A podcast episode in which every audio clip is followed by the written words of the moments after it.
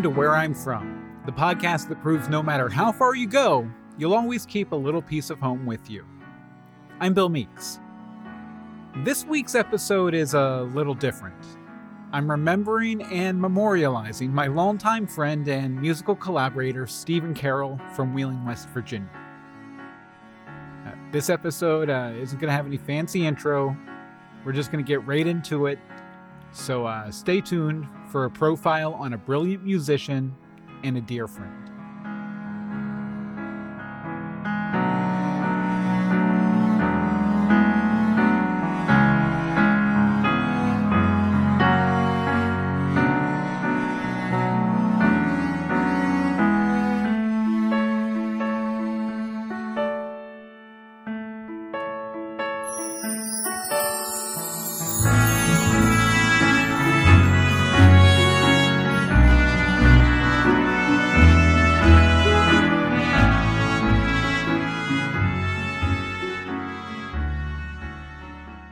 Hey guys, I want to thank you for joining me today. This is Bill Meeks, host of Where I'm From.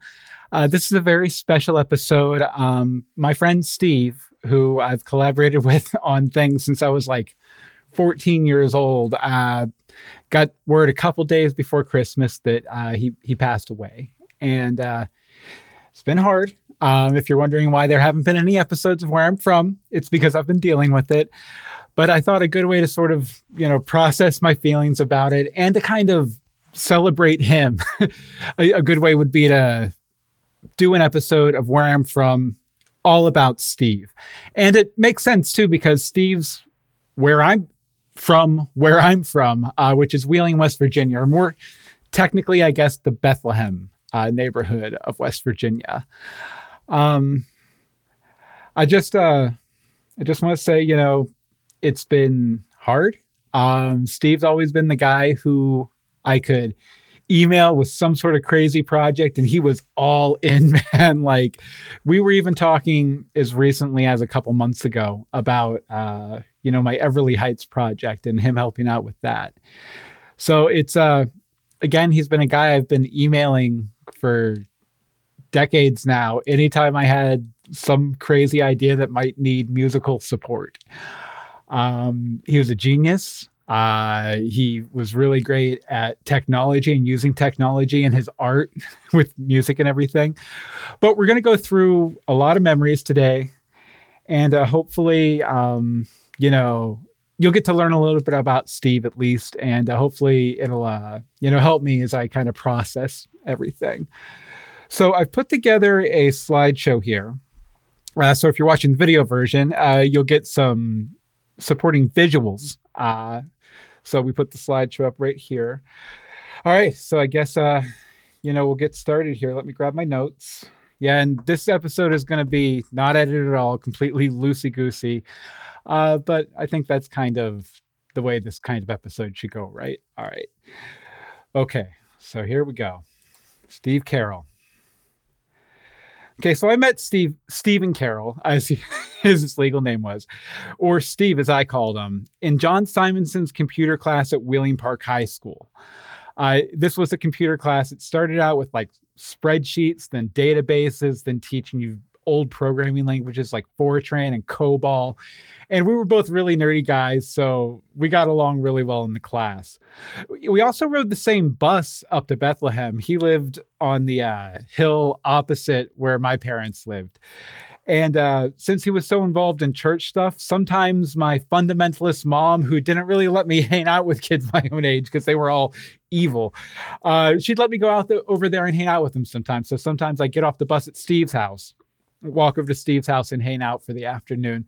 So, you know, we we were pretty close. Um, I, will even say that uh, you know, in the mornings, uh, there was a back hallway at Wheeling Park High School, and it would be me and Steve and uh, Tim Anderson and Craig Burke and Brian Huff.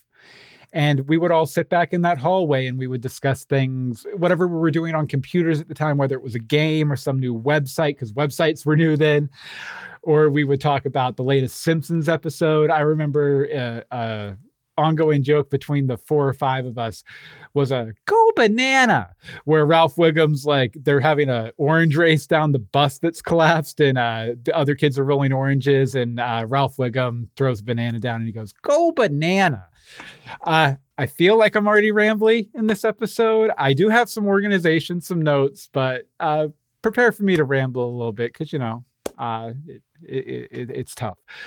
Um, yeah, but you'll see here on your screen. This is actually I went through Internet Archive and I found the old directory for computer technology student pages, um, and I found me and Steve's name there. Unfortunately, those links don't go anywhere, and I can't find those on archive.org. Uh, but uh, it went to our various homepages. Steve's was centered around his music because he was already into music at that time. And mine was more centered on, well, I had an emulation page for a second, but I think my page was called Insanity Personified, where I posted my really emo uh, poetry. You don't want to look it up. You don't want to find it, but uh, I did find this page here, which I thought was pretty cool. All right, let's see here. So, as I said, me and Steve were both big nerds. Me personally, I was a computer gaming nerd. Uh, I came into that computer class with my own software company, uh, making games in a game creation system called ZZT, which you'll see up here on your screen. My game was Lois and Clark, the new adventure. It was really bad. You can find it if you want to play it. It's online. Uh, so I was that kind of nerd, sort of like a programming nerd and a writing nerd. And then Steve was a music nerd and he loved music. He had a professional MIDI keyboard at home. Uh, he did piano lessons, recitals, all that kind of stuff. And a lot of what he did was um, he would play uh, well, for one, I want to say he used a program called Cakewalk to do his MIDI keyboard stuff, which was the top of the line MIDI program back in the 90s.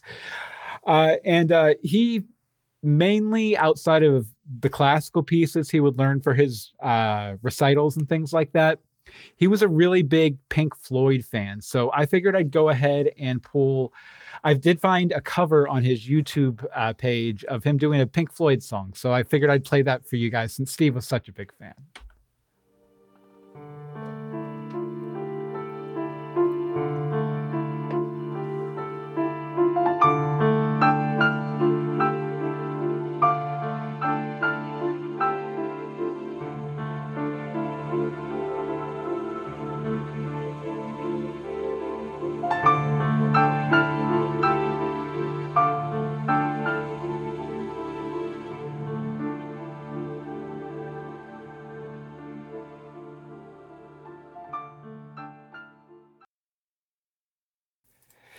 Now, Steve, uh, you know, like I said, we had that small pod of people uh, that we hung out with in the back hallway. One of those guys was Jason South, and I got a hold of him uh, a couple days ago uh, once news got out about Steve and everything, and he agreed to send me some memories about Steve. So now this first one I love. Um, it's all about how the Secret Service came to talk to Steve at Park, all because of our computer class. Okay, so Jason says, before graduation, Steve thought it would be funny to write an insane text file in Notepad and leave it on a random computer's desktop for someone to find in Simonson's computer class. The letter was goofy and was about taking over the world and moving to the moon. Uh, someone found it real quick, lol, and told the front office, and the front office freaked. They had someone from the Secret Service drive up to Park to do some psychiatric evaluations on him him being Steve. it was crazy. I remember because I think I had rotated out of the computer classes when all that went down. But I remember hearing about it in the hallway uh, the next morning. And yeah, and then Steve wasn't in school for a few days or on the bus for a few days. it was weird. But uh, yeah, it, eventually got uh, smoothed over. And Steve went on to lead a very productive life. And uh, another story from Jason here. Oh, he says uh, when he got home, he watched the news out of the freak chance that it would be on the news. Uh, Steve getting approached by the Secret Service, and it was on the news. Uh, so I mean, it was a small town. Like I think Wheeling has like fifty thousand people. Small WTRF news station there. Of course, they're going to go up to the high school if the Secret Service is getting involved. All right. So, and then next up, Uh, Jason, I wanted to talk a little bit about Steve's creativity in his studio at his house, which I recorded at uh, about a billion times. So, uh, Jason says Steve was super creative. One day in the late 90s, he asked me to come over to his house to show me something he was working on. When I got there, he turned off all the lights in his basement and it literally literally looked like we were in outer space.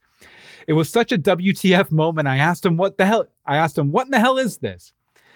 He had he had thought the idea to take panels of blackout fabric and insert about a thousand fiber optic cables into the fabric making an illusion where you were in outer space. Ooh, I, I can just picture it in my head right now. So like this black uh, fabric with fiber optic lights run through it, and it makes the room look like it's space, right?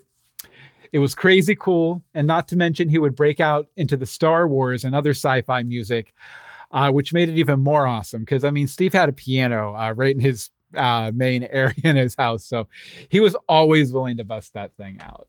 Jason goes on. One thing that just sprung to mind, and this may be only impressive to computer nerds, lol. I just had to check my old IM logs to verify the exact folder size.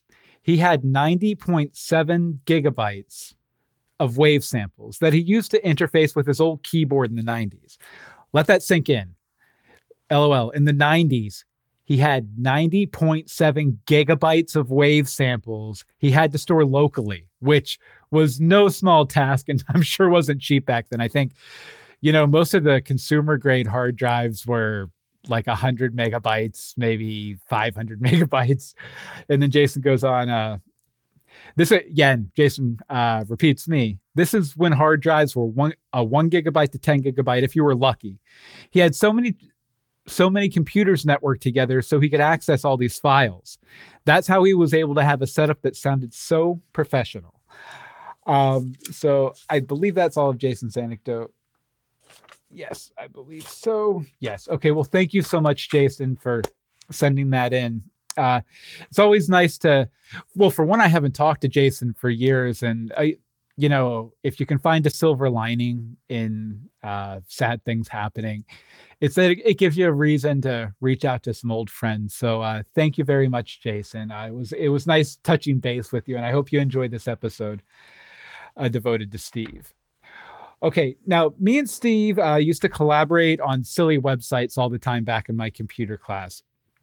Uh, we did an emulation page together called Bill's Emulation Location. Uh, there was a Weird Al fan site that we did together. And uh, speaking of that emulation site, one time Steve helped my friend Craig make a parody version for him to bring into computer class on a diskette and show me like haha laugh uh, so it was bill's emulation location and there was a picture of mario right on the front page of the site um, mario 64 and so uh, steve and craig went in and they changed it to from bill's emulation location to Bill's masturbation location and they stripped off all of the clothes that Mario had. So he was just standing there like a little nude Italian plumber, which, you know, hilarious, right? But they did get in trouble for that. And I got in trouble for that too, come to think of it, because it's Bill's emulation location or other location, as the case might be. Um, so uh yeah, and I believe I I think uh I I think me and Steve both got in school suspension for seven days for that. Not the first time or the last time I would get in school suspension because of something that happened in computer class. But those are stories for another day.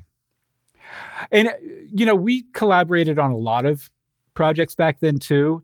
Anything from little programs written in Pascal or Fortran to little humorous little uh, newsletters and things like that. There was always a reason to collaborate with Steve. Uh, which which I always loved. So, you know, me and Steve were really tight there, especially the first the first couple of years. That friend group was really my only friend group, and I had just come to high school from homeschooling. So I was I needed any friend I could get, right? And th- those five guys, Tim, Jason, Craig, Steve, and Brian, were sort of my lifeline. Uh, but you know, as as you do, I grew up, things happened. I got a girlfriend. and uh, th- so then I swerved from doing computer stuff to doing theater stuff, as you see here on the screen. Um, I I, I, didn't talk much to Steve or any of the other guys once the theater stuff started happening. Uh, for one, my girlfriend was kind of, you know, like very controlling of my time. And then I had theater and I didn't have any time left for Steve and the nerdy guys. Uh, but, uh, you know, we chat when we saw each other, but we really didn't hang out much anymore. I think I think there were a couple times my junior year I went over to his house again off the bus, but it was few and far between. Uh, so you know, I was doing the theater and then I got into the punk scene in Wheeling for a little bit. And then I went off to college, you know, off to make my future. And I didn't know if I'd ever see Steve again. Um, but even though, you know, my college was close to Wheeling where Steve lived, uh, I really never made it down much. I might have run into him like at a restaurant or something sometime, but I didn't really see him much during college. I, I will say that Steve kept busy though. Um, he even got featured uh, for his work with MIDI and music keyboards and everything uh, by the West Virginia PBS news program Outlook, which I have a clip of right here. Technology has given musicians an upper hand. Entire compositions can be changed with the stroke of a keyboard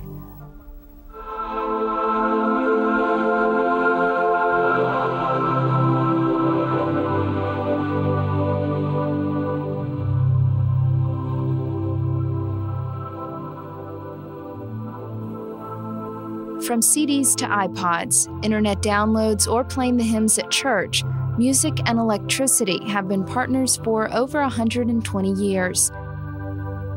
Stephen Carroll of Wheeling plays to the congregation of the New Life United Methodist Church every Sunday on a virtual pipe organ he built. This idea started a couple years ago with just one keyboard at my house and uh, sampler software where you can play pipe organ sounds with a keyboard at your house. So I got to thinking, why couldn't you design something that would be like a pipe organ to use in the church? We've called it virtual pipe organ because it's not really a pipe organ, it's virtual. I want to say this was a Hammond organ. Uh, we gutted everything inside and out, and that took about a week to get all the circuit boards and everything out of it. And designed the casing to hold two keyboards here. We cut a hole in here for a CD-ROM drive. The monitor is touchscreen, so when you touch any buttons on the screen, they respond. Uh, all the computer components, the hard drive, and everything is back inside of here.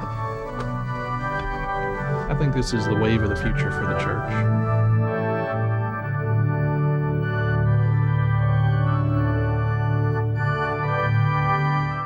It's only been within the last two or three years that uh, I've been able to get samples for computer libraries.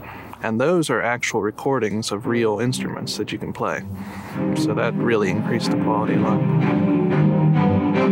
That makes it sound a lot more realistic. I've been trying to create as realistic an orchestra sound as I can through computers.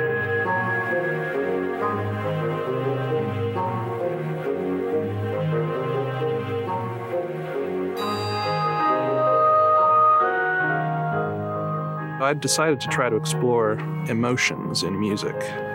So I sat down and started to write a symphony. It's just symphony number one. It's it was based on a trip to the ocean. If it wasn't for technology, I would have to write all of this music out by hand and take it to a real orchestra and have them play it. Um, I've never been one to write music down. I just play it as I hear it and go with it. I wouldn't ha- I wouldn't be able to do that without technology. Just hit record and start playing.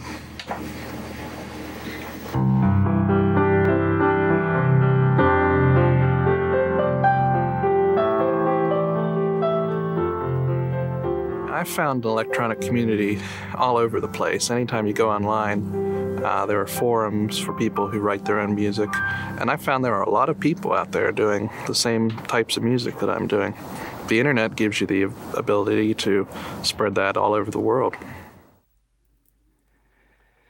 Yeah, and uh, that if you were watching the video clip, uh, the house he's walking through, uh, the setup he has there. That's where we recorded the next thing I'm going to talk about with Steve, which is Classic Tragic Hero.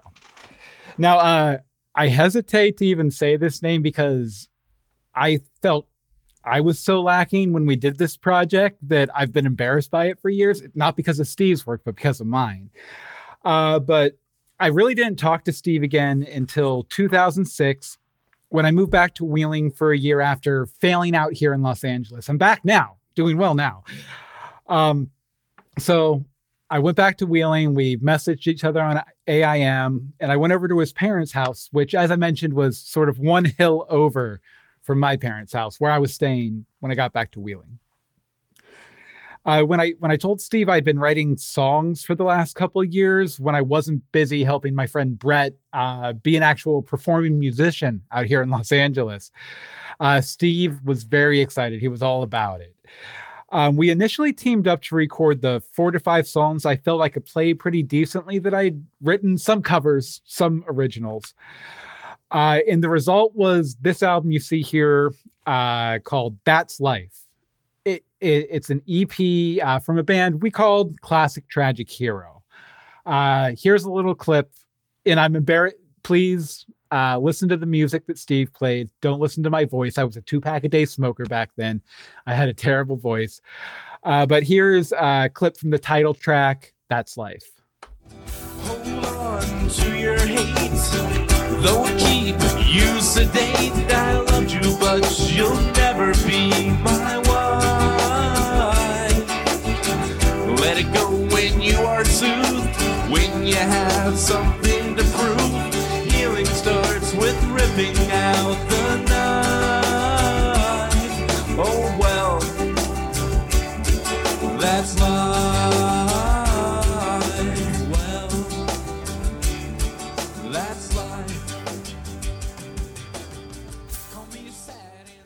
uh, listening back to that, you know, it's not that my voice was bad necessarily or off key. It was just weak, and I think I think that was honestly because of the smoking. Uh, but I also wanted to share. Hi, this is Bill.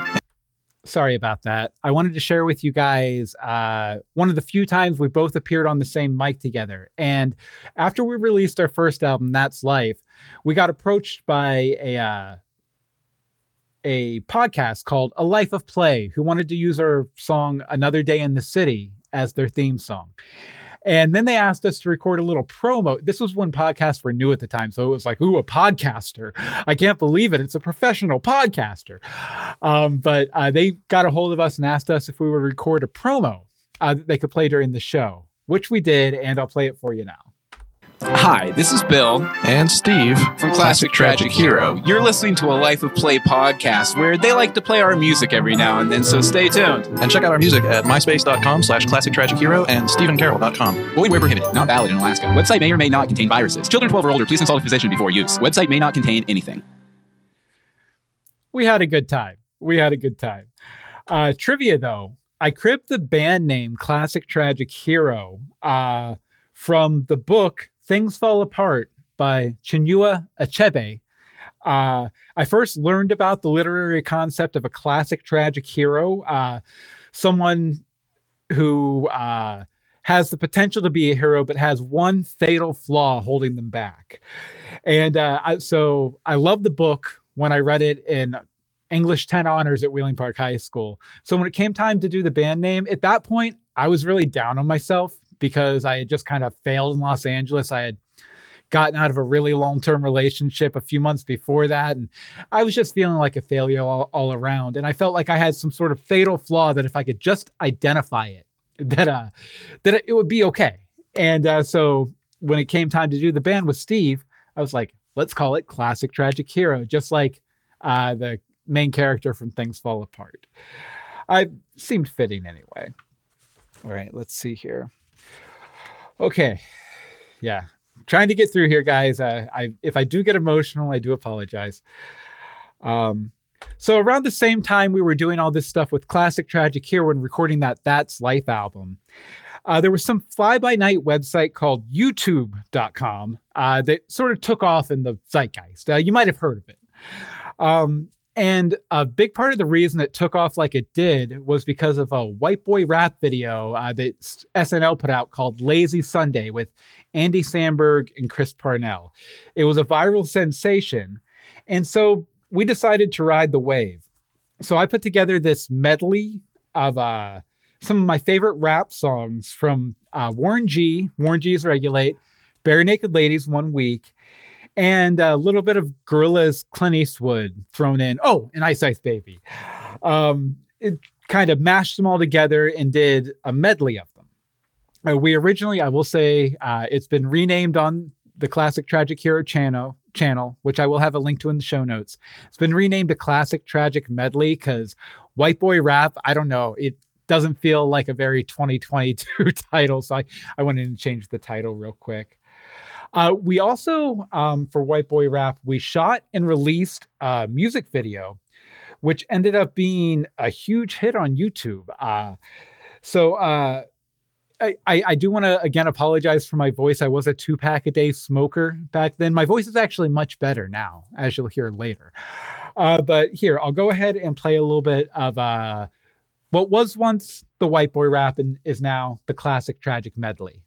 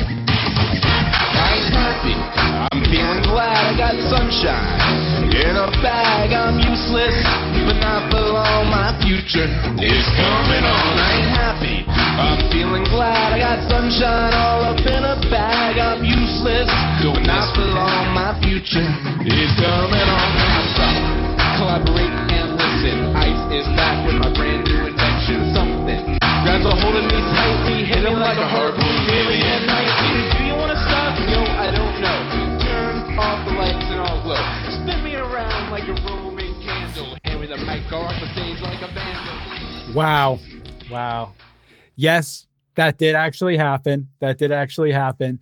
And you would be right to assume that no one ever heard of it ever again, which would be true, except right after we posted it, because YouTube was so young and there wasn't a lot of content on there, it actually did really well, um, especially for YouTube back then. Uh, as of today, um, December 30th, 2022, uh, the classic tragic medley video has 121,000 views on YouTube.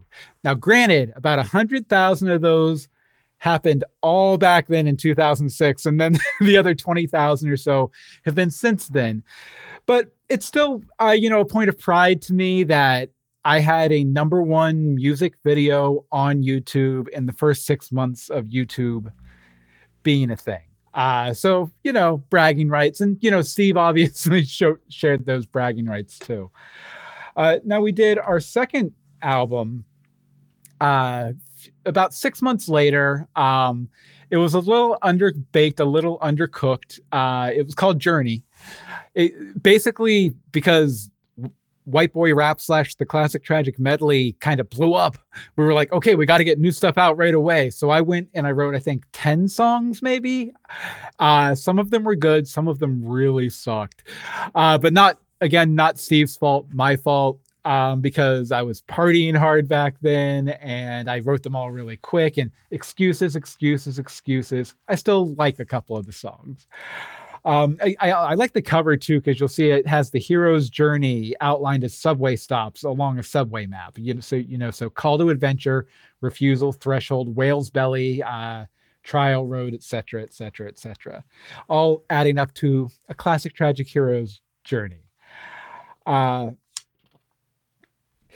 yeah, and again, uh, you know, as far as where I was at the time, I I was doing a lot of drinking. I was really depressed because of the relationship and the failing in LA and everything.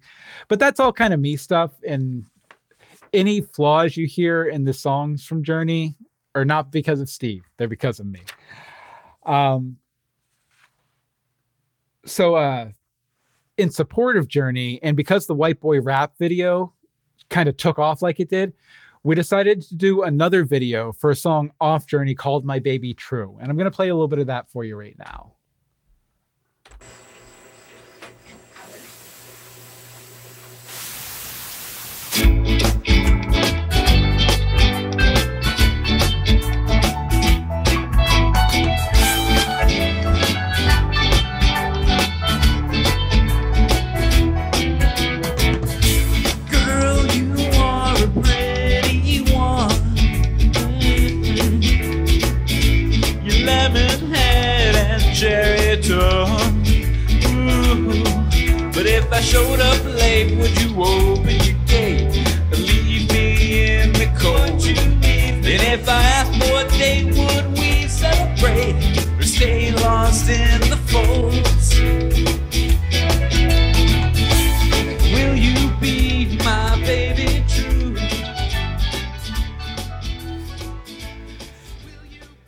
Was such a fun video to shoot too. I shot that with my friends Ryan Board and Gretch- Gretchen Snyder, uh, who, if you've watched The Fakest, you might know her as the voice of Cindy McNeil.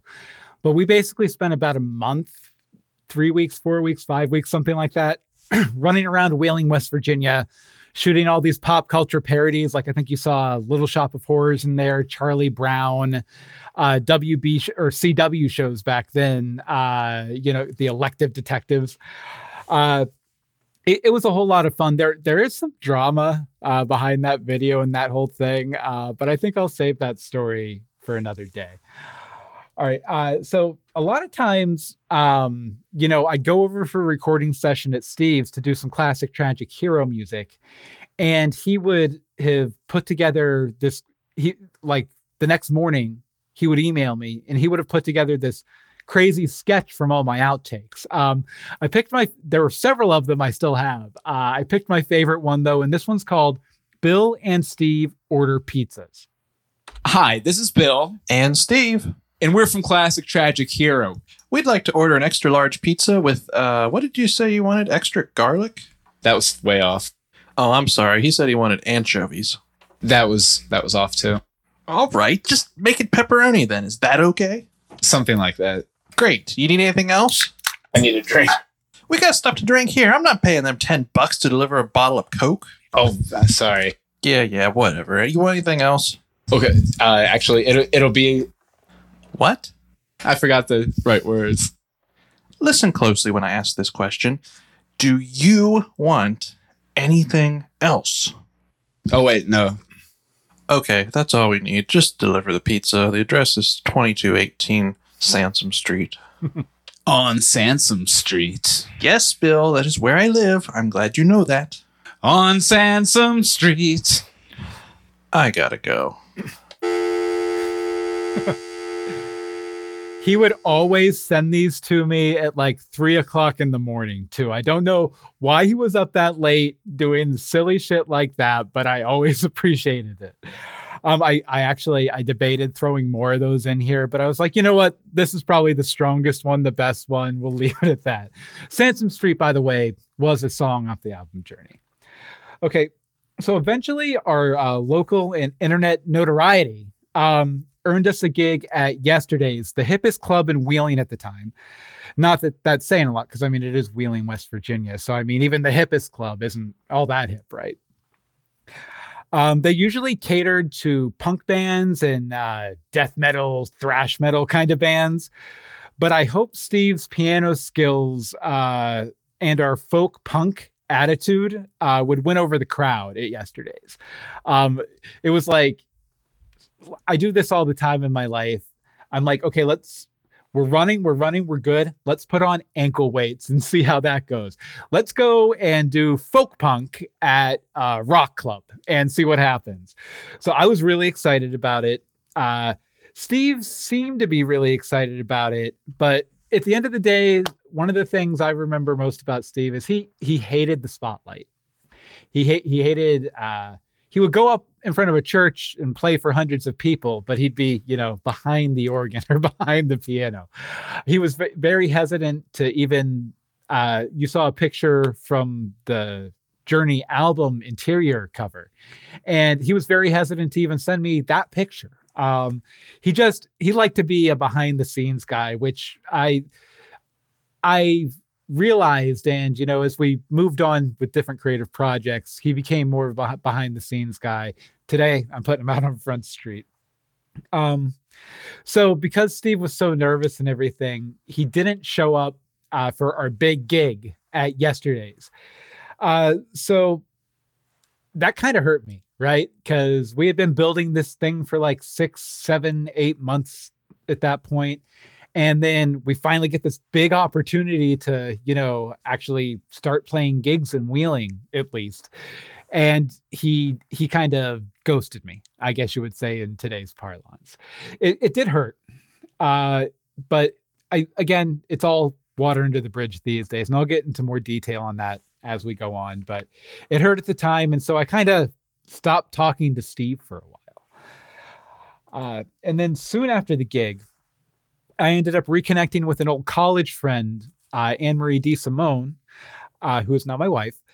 Uh, so I found myself sort of with requited love to write about, where all the classic tragic hero stuff up to that point had been about unrequited love. My love had been requited, so maybe the point of classic tragic hero was wasn't really there anymore, right?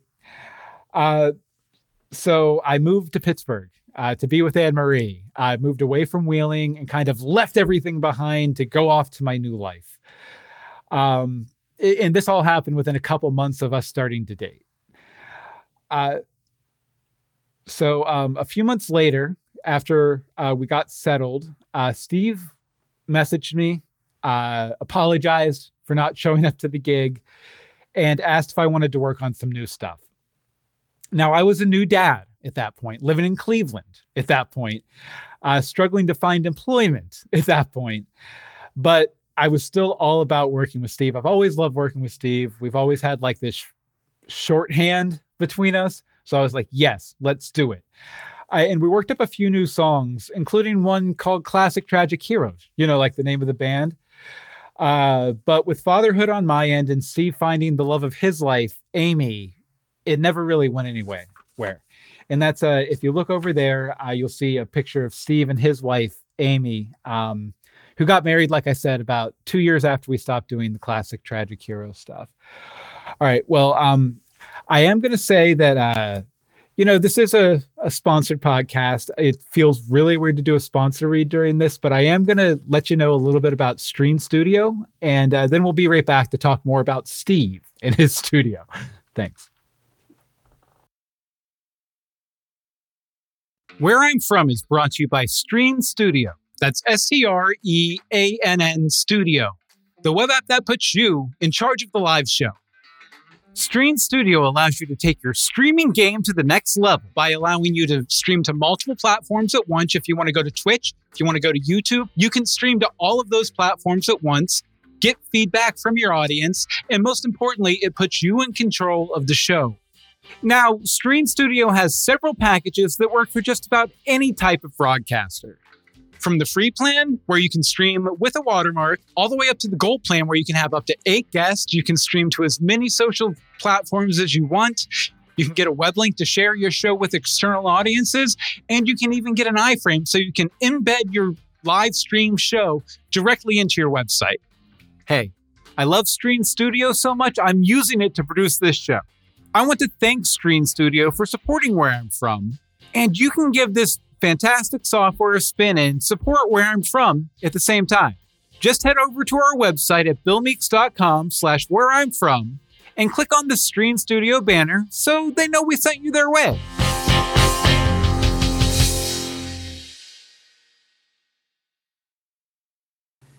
And we want to thank Stream Studio for sponsoring uh, this episode of Where I'm From, a very special episode of Where I'm From. So, you know, like I said, uh, me and Steve over the years, we, we didn't quite connect on Classic Tragic Hero at that point, although we were always trying to. But I kind of went off and became a freelance video producer where I would make uh, advertisements and uh, explainer videos, all sorts of stuff like that for various internet startups. One of them I was lucky enough to find an opportunity to bring Steve on for. Uh, there's a podcast out there that's still going on called Sword and Laser with Tom Merritt and Veronica Belmont.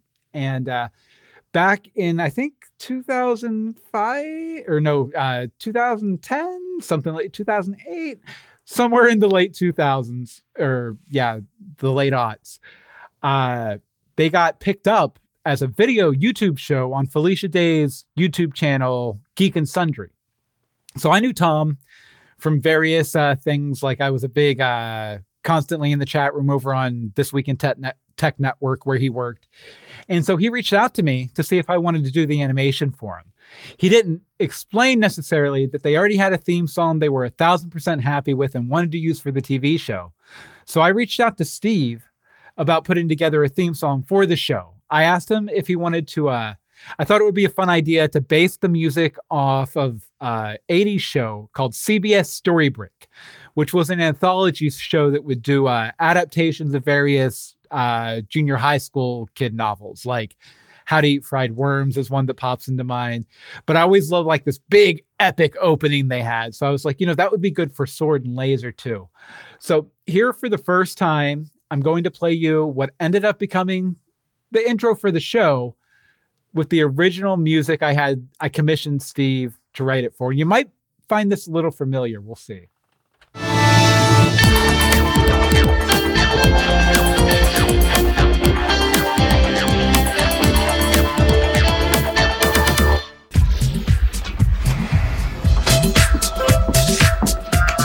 Hello, everyone. Welcome to the Sword and Laser Show. I'm Veronica Belmont. And I'm Tom Merritt. And uh, if you followed any of my work at all, you probably recognized that song that was being played as the theme song to Greetings from Storybrooke, a Once Upon a Time podcast that I did with uh, my wife, Anne Marie De Simone, for a number of years. Um, I so uh, this is all going to stay in. Uh, uh, so we started off Greetings from Storybrooke, and uh, Steve's theme opened and closed over 200 episodes downloaded by tens of thousands of listeners uh, over the course of the years where we're doing Greetings from Storybrooke. It was a fan cast focused on the ABC TV show Once Upon a Time, set in a, count, a town called Storybrooke. So I thought um, Steve's take on the CBS Story Break inspired theme fit the bill. Plus, Steve had already made it, and I felt bad I couldn't use it in a more high profile project. Uh, the theme song worked great, though, and it often got compliments from listeners. I probably should have forwarded more of those compliments on to Steve, uh, but I, th- I think he knows how appreciated it was.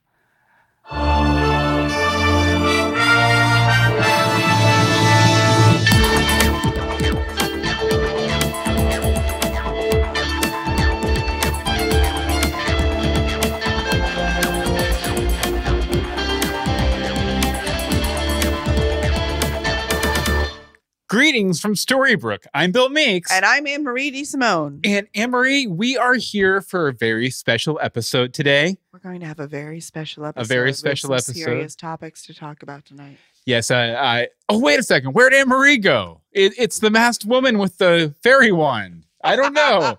I there know- are too many props sitting here. I can't resist. Yeah, and if you'll notice, that was my wife Anne Marie who co-hosted the show with me. Also, if you're watching video, I'm currently wearing a Greetings from Storybrooke T-shirt. So, huge, profound effect on my life. Uh, the clip that, or the episode that that clip is actually from, is the episode where a company flew me out here to Los Angeles from where we were living in Atlanta to do a live version of Greetings from Storybrooke. So Steve's theme blasted out to a huge conference room filled with Once Upon a Time fans. Uh, I, I think I made sure to send him a note after that, being like, "Dude, your music got blasted out to the world."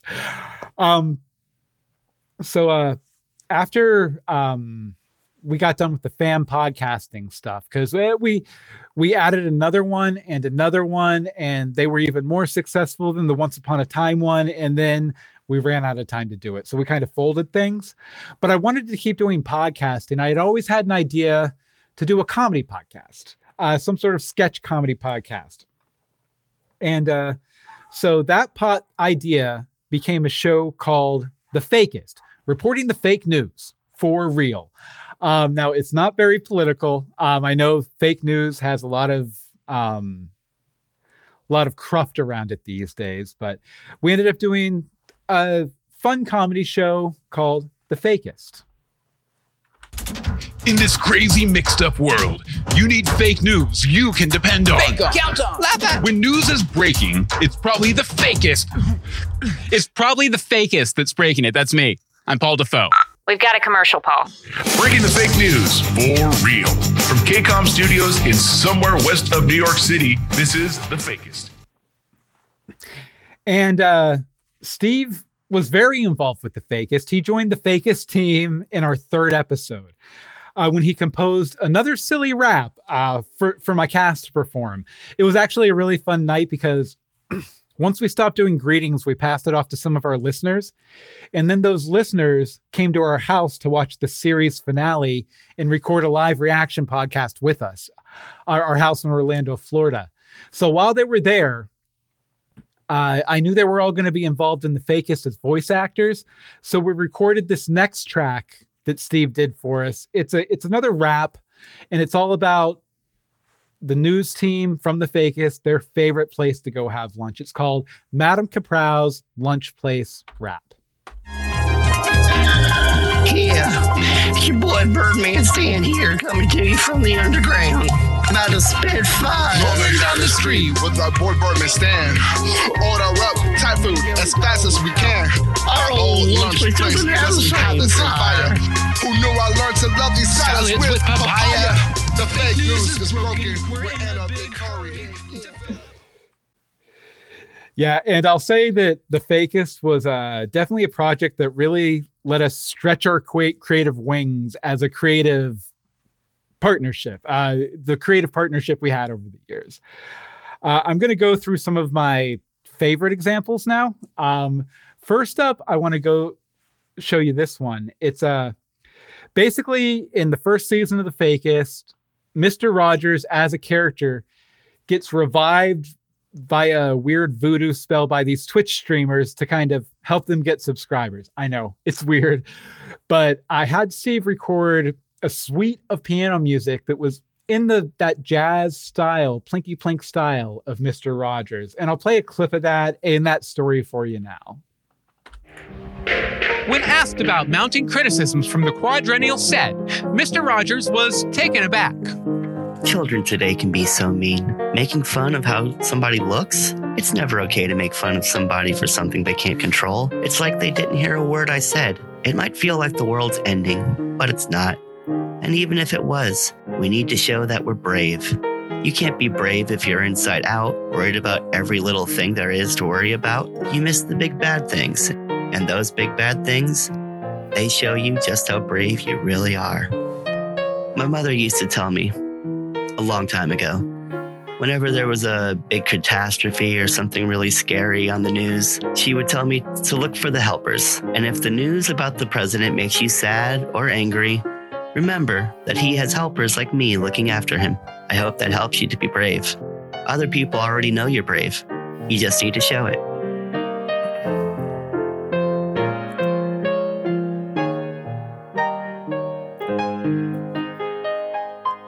And that's the amenable Bobby Hawk as Mr. Rogers in that clip. Uh, Bobby from Bradenton. Love you, Bobby. Uh, next up, okay, so in the second season, Paul goes through a crisis where he thinks he's got what he wants, but then he realizes it's not what he needs. And this was a major theme throughout all of the fakest. One of my favorite pop songs to kind of deal with this theme was a song called by the New Radicals called You Get What You Give. So it became sort of a motif throughout the season. Um, we, did a few different pieces with it uh, that I'm going to play for you now. One of them's a story where one of the reporters for the Fakest goes to interview the former lead singer of the New Radicals. And uh, then there, uh, I have some other uh, versions that we did in there. And then I have a karaoke track that Paul sings at the end of the season.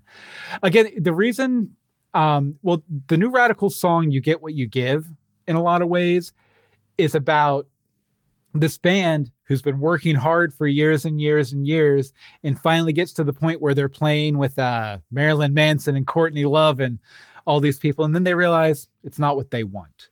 So uh, here, uh, now I'll go ahead and play for you the "You Get What You Give" suite.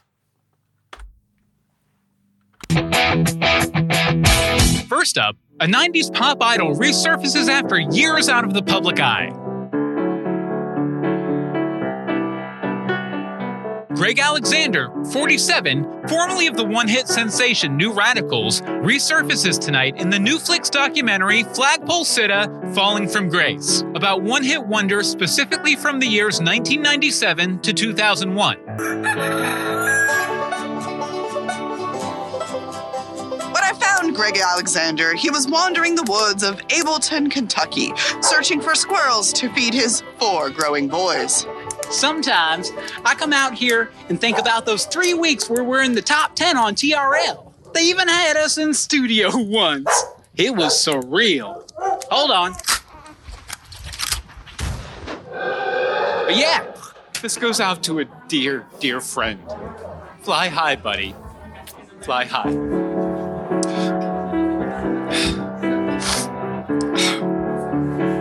They killed Birdman Stan. Wake up, kids, we've got the dreamer's disease.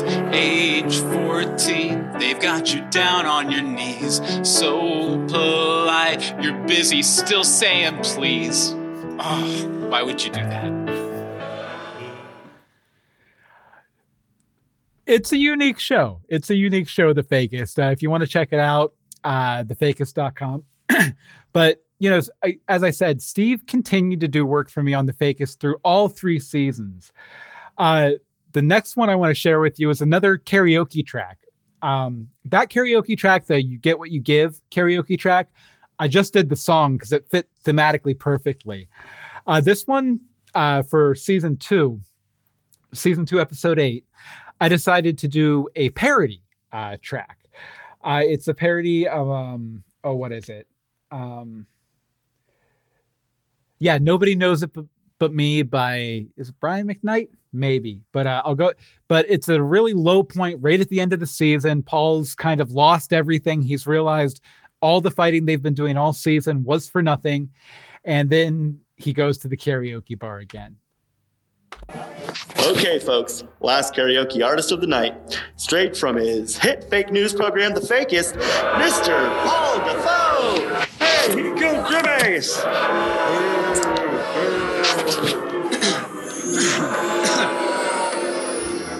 This one is going out to my dad, Janitor Jim, and my news team. Sorry if I let all of you down, as usual.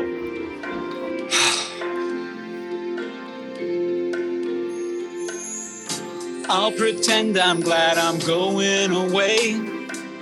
My smile's fading more every day. My show's dying tonight, and nobody knows it but me.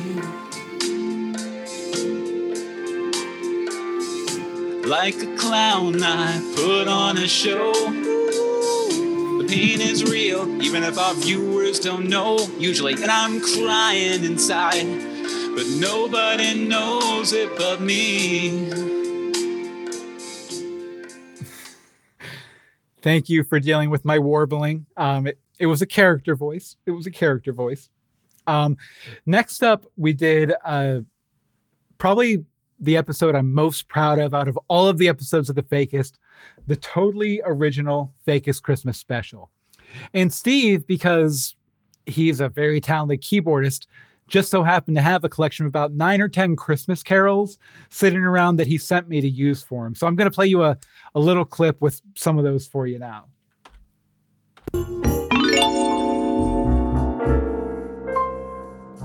My bungalow.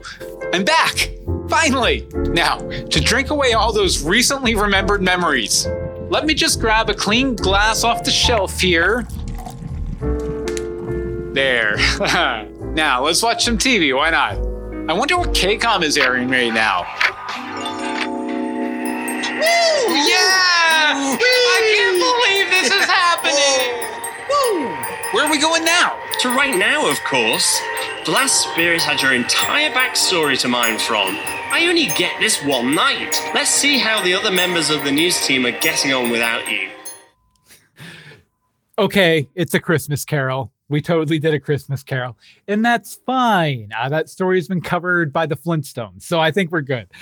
I know, but a really fun special, and Steve's Christmas music really made it like a. I believe there's one review on the Fakest that specifically cites the music in combination with Rebecca Johnson's performance in one of the last scenes as making them cry, as inspiring real actual tears, which, you know, as an artist, as a writer, is something that you aspire to. You want to make people cry because it, it makes you feel better about crying. um, okay, and uh, I think I think this is the last piece. Yeah, this is the last piece I want to share with you guys from the Fakest. Uh, the last season of the Fakest, we sort of uh, rebrand, rebranded, did a soft reboot, reboot, and it's called the Fakest One Last Day. Now, you remember that karaoke uh, track that Paul was really broken up about betraying the news team? The last season, The Fakest One Last Day, is all about the results of that and how the fake news falls finally forever. Um, but I, Steve collaborated with someone we both went to high school with, this guy named Joe Carr, who lives in Wheeling. Uh, Joe pl- sang the song because my voice kind of sucks and I didn't want to do it and uh, he played the guitar and i sent those tracks to steve and he put together this whole arrangement. This is a uh, a parody of the times they are a changing by bob dylan. I, I think you'll detect that when we go through but here we go. Maybe. I don't have to tell you guys that things are bad, but I think if we kick names and take ass tonight, we might just be able to save the show. Honey, let's go. Let's watch the fake news team and that jerk Paul Defoe. They only have one day to save the show. Is the fake news worth saving? They'll fight really hard, but it'll still blow. For the fakest news show is a fading. For the fakest Now we arrive at the day in question December 13th, 2021. One last day to save the show. One Last Day, a standalone story set in the world of the Fates. Starting March 3rd on Apple Podcast, Spotify, and, well, everywhere else. also still available everywhere else. um, Steve did a lot more music than just those few tracks I selected, but those were the ones that were some of my favorites over the years. But we had a lot of plans. We were going to do so much more, in me and Steve. Um, for one, I've spent about two years during the pandemic writing a series of, I think there's eight or nine TV pilots and movie scripts, all set in a world that's based on the town where we grew up, uh, called Everly Heights. Uh, Everly Heights, home of the arts. And uh, we had been talking back over the summer after I was like, okay, we're going to push forward with this project. This is the new fakest, you know, project. Um, and Steve was really excited about it. We were getting ready to get a meeting together with me and Steve and my friend Tom Gerke, who does my art for me. And uh, then I got a gig. I got a podcast produ- producer gig, which, you know, is great because, you know, money's nice and, you know, paying your rent's nice and everything. But at the same time, I had to put Everly Heights on the back burner. And unfortunately, that means Steve can't be involved now. Uh, he had so many ideas uh, when I approached him with the concept. Uh, he was talking about different musical styles he wanted to work in. He was talking about different motifs he wanted to work in throughout all of the different properties, because each one of these scripts is a different story about different characters for the most part, all set in one town, Everly Heights. So he had ideas out the wazoo for this. And honestly, like one of my biggest regrets of the past few years is not pushing forward uh well I had the chance. Uh so Steve could be involved with this because this project it's so tied into Wheeling, West Virginia, where we grew up and I met him. And yeah, I think his creative voice would have been great on it. Um, but now I guess uh I guess I have to push it forward with it without Steve, which is unfortunate, but I want to do it for Steve because he was really excited about it. And I'm sorry we didn't get a chance to work on it. Um, I, I will say too that there are a couple characters in Everly Heights that are also based on friends I lost way too soon. Brett Kane, uh, who I mentioned before, the musician that I tooled around with out here in LA, and Ryan Horde, who was the guy who taught me how to play the guitar and encouraged me to keep writing songs that led to Classic Tragic Hero. That collection of songs, I wouldn't have written them if it hadn't been for Ryan Horde.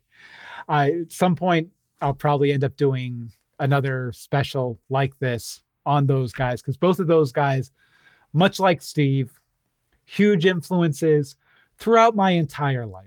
Uh, for 20 years now, I have been important people that anytime I want to do anything, I go talk to these people before I do it creatively, before I do anything creatively. Obviously, if I go brush my teeth, I wasn't calling up Brett or Steve or Ryan. But uh, if you guys like this episode, let me know. Bill at BillMeeks.com. I'd love to do another special on Brett, who was a super talented musician, singer songwriter, and Ryan, again, another super talented singer songwriter. The stuff I did for Classic Tragic Hero, I wish was half as good as anything they did on their worst day. And if Steve's contribution did anything, it was that he made me look better than I was. Uh, so thanks for that, Steve.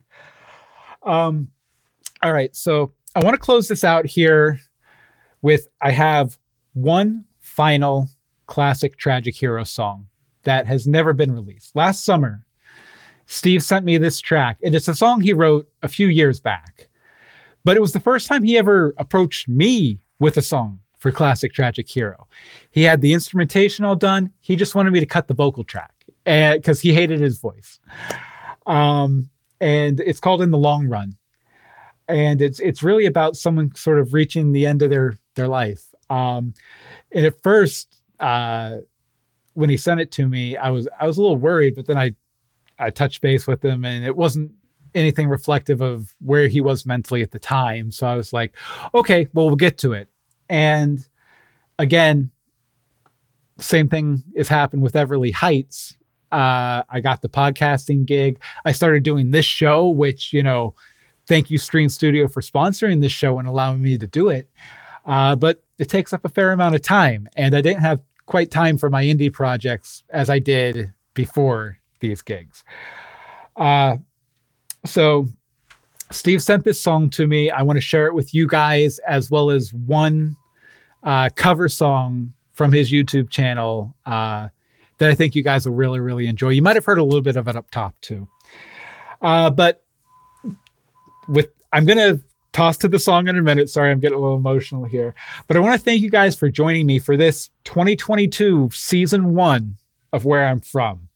I'm going to be back in the new year with plenty of new people, probably a bit more cheery than this, although I've tried to keep it as lighthearted as I can, considering my heart's still a little broken about everything.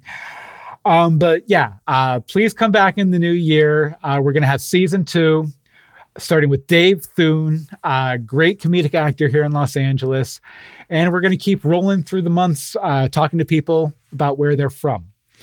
Uh, you can find links to all the places you can subscribe to the podcast over at billmeeks.com slash where I'm from, all one word.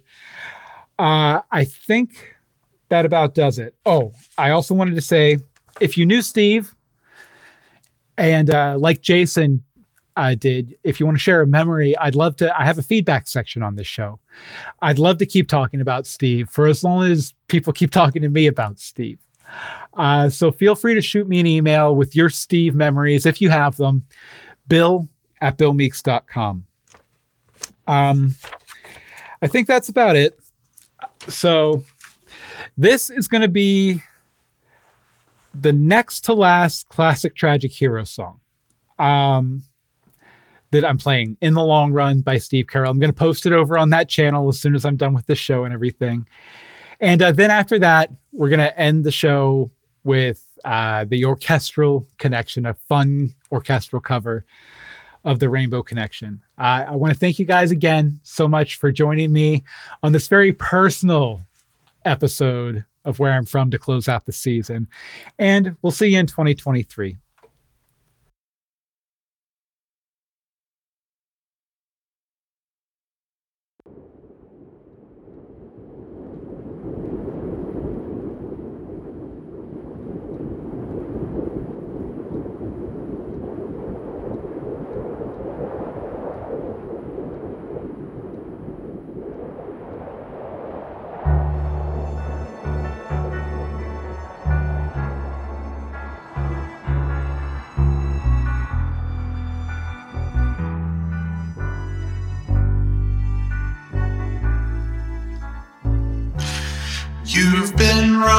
For so long. Your past is gone, you're almost through. You've paid the price, you've sung your song. There's not much left for you to do. So go ahead, sit back and cry. and hope they'll miss you when you're gone. You're feeling old, but is it all just in your mind? Could you fix it with a needle or a pill? Would it make any difference in the long run? You've run so far. But there's a hole within your soul, and you're about to lose control in the long run.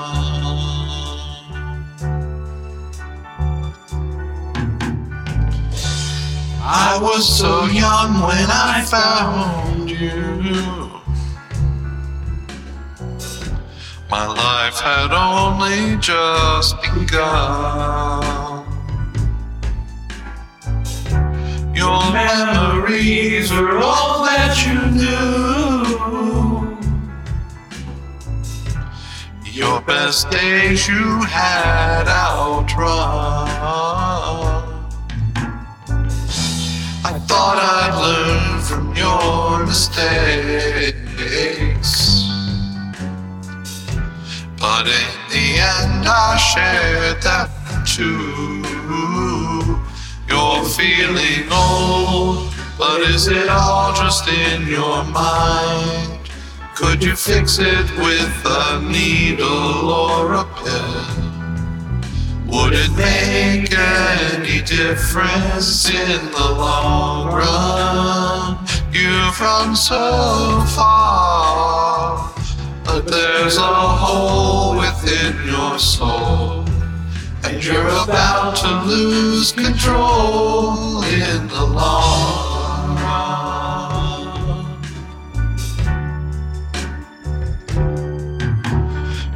ran the race, you kept the faith, but the whole world changed along the way while you stood still. Looking back to yesterday, you gave up the fight. You lost control, you put your hope in a pill and thought you'd never grow old. And now you're looking in the face of another lost soul.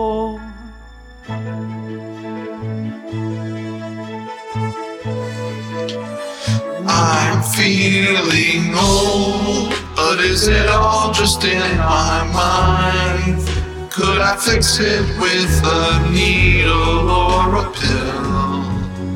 Would it make any difference in the long run?